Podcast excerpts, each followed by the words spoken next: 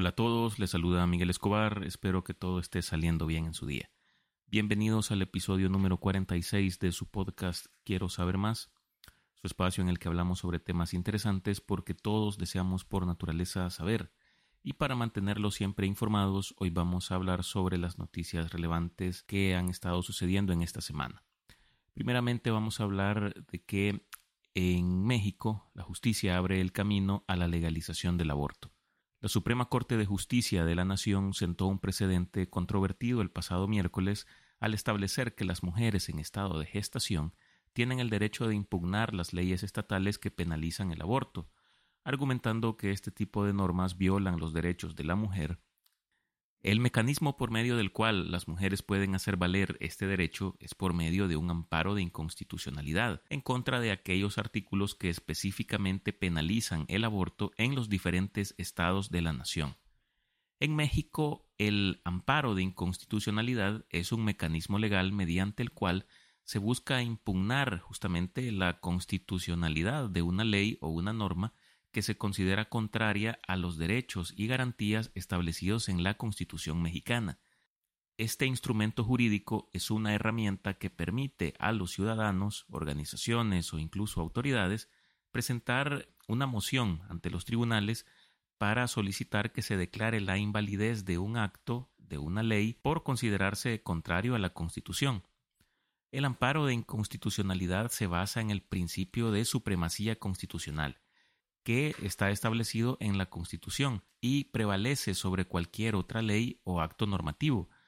Si una persona considera que una ley o un acto emanado de un funcionario público viola sus derechos constitucionales, puede presentar un amparo ante los tribunales, con el objetivo de que se revise la constitucionalidad de dicha norma y se declare su validez. Cabe aclarar que el aborto es prácticamente legal en México pero las leyes al respecto varían según el estado. Por ejemplo, en la Ciudad de México y en Oaxaca, el aborto es legal y está despenalizado en las primeras doce semanas de gestación, sin necesidad de que haya una justificación para que se dé este tipo de hechos. En otros estados de México el aborto puede ser permitido en casos de violación, riesgo para la vida de la mujer o malformaciones graves en el feto. La Corte Suprema de Justicia consideró, con cuatro votos a favor y uno en contra, que las leyes estatales que penalizan el aborto inciden en el significado cultural y social de los derechos de las mujeres y personas con capacidad de gestar. Aquí necesitaría que esto me lo expliquen de mejor manera, porque para mí eh, una mujer es ya de por sí una persona con capacidad de gestar. Pero bueno, habiendo hoy tanto concepto, pues uno ya ni sabe. Asimismo, aseveraron que dichas leyes fomentan la creencia de que el aborto es éticamente incorrecto, aumentan el estigma para quienes acuden a estos servicios de atención médica en base a estereotipos y generan temor en los trabajadores sanitarios. Este tema de la despenalización del aborto sigue siendo complicado, escabroso, controvertido, más aún en Latinoamérica. Tomemos eh, el caso de México, estamos hablando de ese país.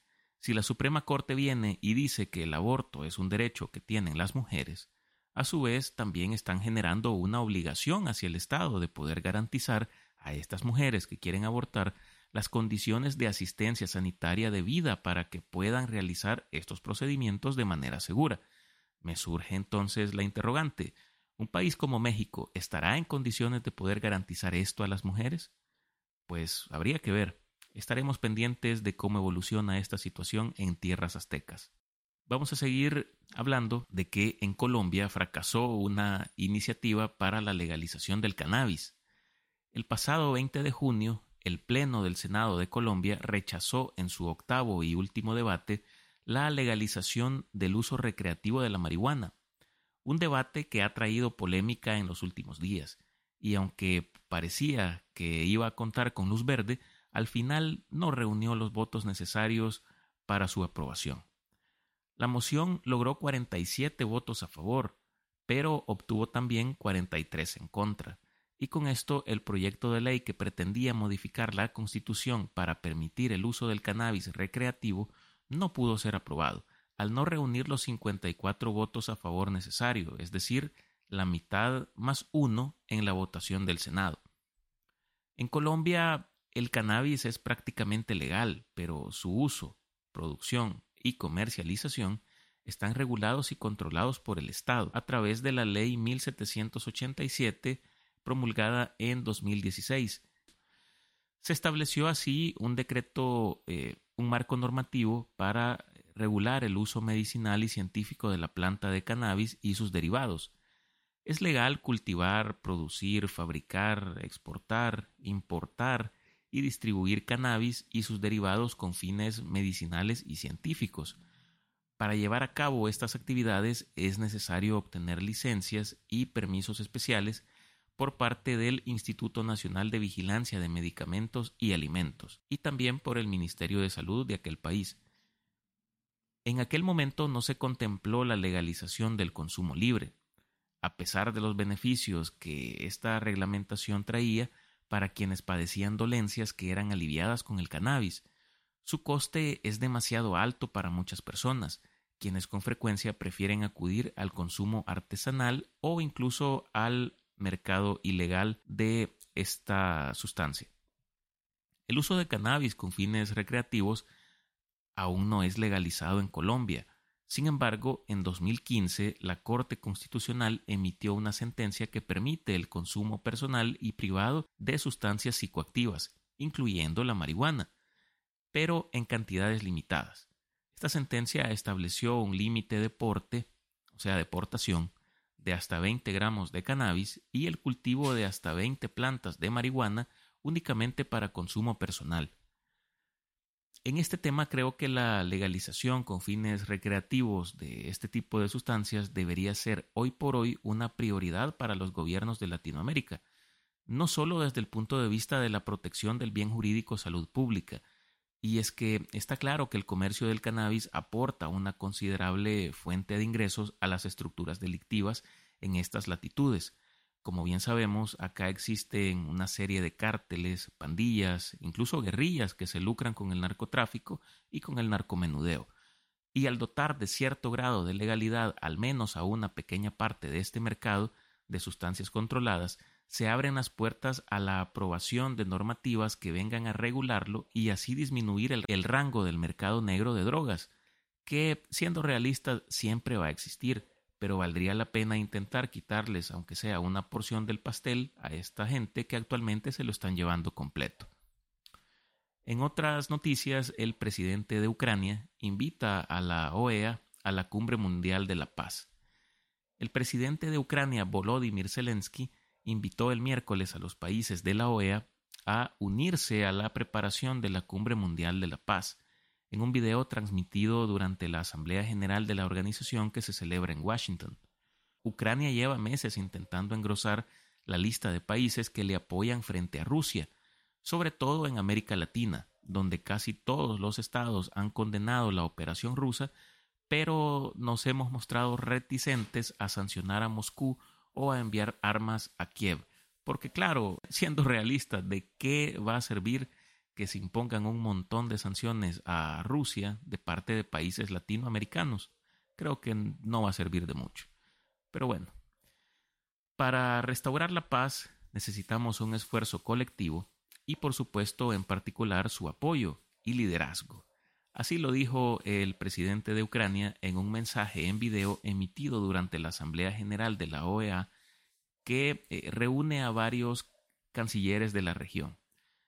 Zelensky instó a los 35 Estados miembros del organismo panamericano a que se unan a, Ucrania y a todas las naciones libres del mundo para implementar la llamada Fórmula de Paz ucraniana y participar en la Cumbre Mundial de la Paz. Pero en un momento en el que representantes de Brasil, China e Indonesia intentaron eh, posicionarse como mediadores entre ucranianos y rusos para poner fin a la guerra, en otro momento, claro, Zelensky insistió que no hay alternativa de buscar un acuerdo conciliatorio para conseguir la paz con Rusia, debido a que, según ellos, los rusos han cometido un gran número de delitos de guerra en territorio ucraniano. Así, Kiev ha redoblado los esfuerzos para conseguir más apoyo de los países de África, Asia y América Latina, que han optado por la equidistancia en esta guerra y tienen buenas relaciones con Rusia. Ucrania forma parte de los 71 países que tienen misiones de observación permanente ante la OEA. En abril del año pasado, la organización suspendió a Rusia como observador en represalia por la invasión de Ucrania. Vaya represalia. Este conflicto entre rusos y ucranianos, lo cierto es que tiene eh, su historia, y es una historia que viene, híjole, del siglo IX. Eh, y, es que gran parte del territorio de la Ucrania moderna estaba poblado por, eh, en aquel tiempo, por un pueblo que se llamaba los Rus. Ellos eran de origen escandinavo y fundaron la ciudad de Kiev la cual abarcaba en aquel tiempo casi todo el territorio de las actuales Ucrania, Bielorrusia y una parte de Rusia, eh, la que se encuentra en el continente europeo. Durante los siglos X y XI se convirtió en el estado más grande y poderoso de Europa. En los siglos siguientes sentó las bases para la identidad nacional de ucranianos, bielorrusos y rusos. Kiev, la capital, se convirtió en la ciudad más importante del estado y con el tiempo eh, la sociedad de los Rus fueron asimilados por la población eslava local y formaron parte de la, primera dinastía eh, Rus, que se llamó la dinastía Rurik. La edad de oro de esta gente comenzó en el reinado de Vladimir I de Kiev entre, entre el año 980 al 1015. Este señor convirtió a los Rus al cristianismo ortodoxo supeditado pues a Rusia, siendo este uno de los puntos en los que se basa Vladimir Putin para argumentar que rusos y ucranianos conforman un solo pueblo. Lo que no se dice es que en el siglo XX, tras la Revolución de Octubre de 1917, Ucrania fue uno de los países que se vieron arrasados a una brutal guerra civil antes de ser absorbidos plenamente por la Unión Soviética en 1922. A comienzos de la década de 1930, la campaña de colectivización de granjas impulsadas por el líder soviético Joseph Stalin produjo una hambruna que causó la muerte de millones de ucranianos. A continuación, Stalin importó o envió una gran cantidad de rusos y otros ciudadanos soviéticos para repoblar el este de, eh, del país. Estos legados históricos han creado grietas duraderas y debido a que eh, el este de Ucrania cayó bajo el dominio soviético mucho antes que el oeste del país, el pueblo del este tiene lazos más fuertes con Rusia y han sido más proclives a apoyar a líderes amigables con ese país. La Ucrania occidental, en cambio, estuvo siglos bajo el control eh, de otras potencias europeas, como Polonia e incluso el Imperio austrohúngaro en su momento, razón por la cual los ucranianos del oeste han tendido a apoyar a políticos más inclinados hacia Europa. Vemos que este conflicto tiene varios matices históricos y de ahí eh, la principal dificultad para sobrellevarlo y buscar la paz. Y por último vamos a hablar de la tragedia del sumergible Titán, que ha sido una noticia que durante toda la semana pues ha tenido a la expectativa a muchas personas. Y es que desde el 2018 se venía planeando una expedición al lecho marino donde yacen los restos del Titanic y el transporte eh, designado para cumplir con esta tarea fue este sumergible llamado Titán. Este pues es un submarino experimental que no había sido probado ni certificado por ninguna entidad reguladora. Construido por la empresa Ocean Gate, haciendo uso de materiales eh, de última generación como fibra de carbono y titanio, que puede sumergirse hasta los 4 kilómetros de profundidad. Sucede que el viernes 16 el sumergible fue trasladado junto con su tripulación de cinco personas hasta el lugar en que se ubican los restos del naufragio del Titanic. Ya el domingo 18 se lanzó el submarino Titán alrededor de las 9 de la mañana y allí comienza su inmersión de dos horas hasta el lugar del naufragio. Se perdió el, contacto con, este eh, vehículo aproximadamente una hora y 45 minutos después de su, de su descenso. Su última comunicación con la superficie se produce alrededor de las 11:47 am, hora local. Cuando sucede esto, se alerta a los guardacostas estadounidenses y ese mismo día comienzan las operaciones de búsqueda. El lunes 19, guardacostas estadounidenses y canadienses continúan con la búsqueda del submarino tanto en la superficie como en las profundidades. A ese momento las autoridades estimaban que éste podía eh, albergar vida por contar con oxígeno suficiente para 96 horas después de su inmersión. El martes 20, la búsqueda se amplió a una operación internacional masiva con capacidad submarina. Más barcos y aviones se unen a la misión. En este momento ya se habían identificado a los tripulantes del submarino. El miércoles 21, creyendo que los niveles de oxígeno dentro del submarino se encontraban al límite, la Guardia Costera estadounidense amplía la zona de búsqueda, se despliega una flota de barcos y equipos especializados, incluido un sistema de salvamento de la Marina gringa, capaz de recuperar embarcaciones del fondo del océano. Se reubican los equipos de los vehículos teledirigidos, para tratar de localizar el submarino, pero sin resultados. Y ya el jueves, un vehículo teledirigido llega al fondo del mar por primera vez, mientras nuevos buques de alta tecnología y personal médico se desplazan al lugar de la búsqueda. Alrededor del mediodía, la Guardia Costera de los Estados Unidos dice que un campo de escombros fue descubierto en la zona de búsqueda, y más tarde las autoridades afirman que es de la parte exterior del submarino desaparecido de Ocean Gate, que cree que los pasajeros tristemente habían muerto. En una actualización de la información, la Guardia Costera de los Estados Unidos dice que cinco grandes piezas de escombros del submarino fueron halladas y son consistentes con la cámara de presión. Alrededor de las 3 pm, hora de Miami, anuncian que la nave sufrió una implosión catastrófica matando a los cinco pasajeros a bordo. Funcionarios dicen que están trabajando para reconstruir una línea de tiempo de lo sucedido. La teoría más plausible que se ha considerado hasta hoy es que la tragedia se produjo em, a raíz de una implosión de la cápsula a presión. Este suceso, según estimaciones, habría ocurrido incluso antes de iniciar las labores de rescate, es decir, que probablemente pudo haber ocurrido desde el día domingo. La implosión, en síntesis, es eh, lo contrario a una explosión, es decir, el colapso ocurre hacia adentro en lugar de hacia afuera.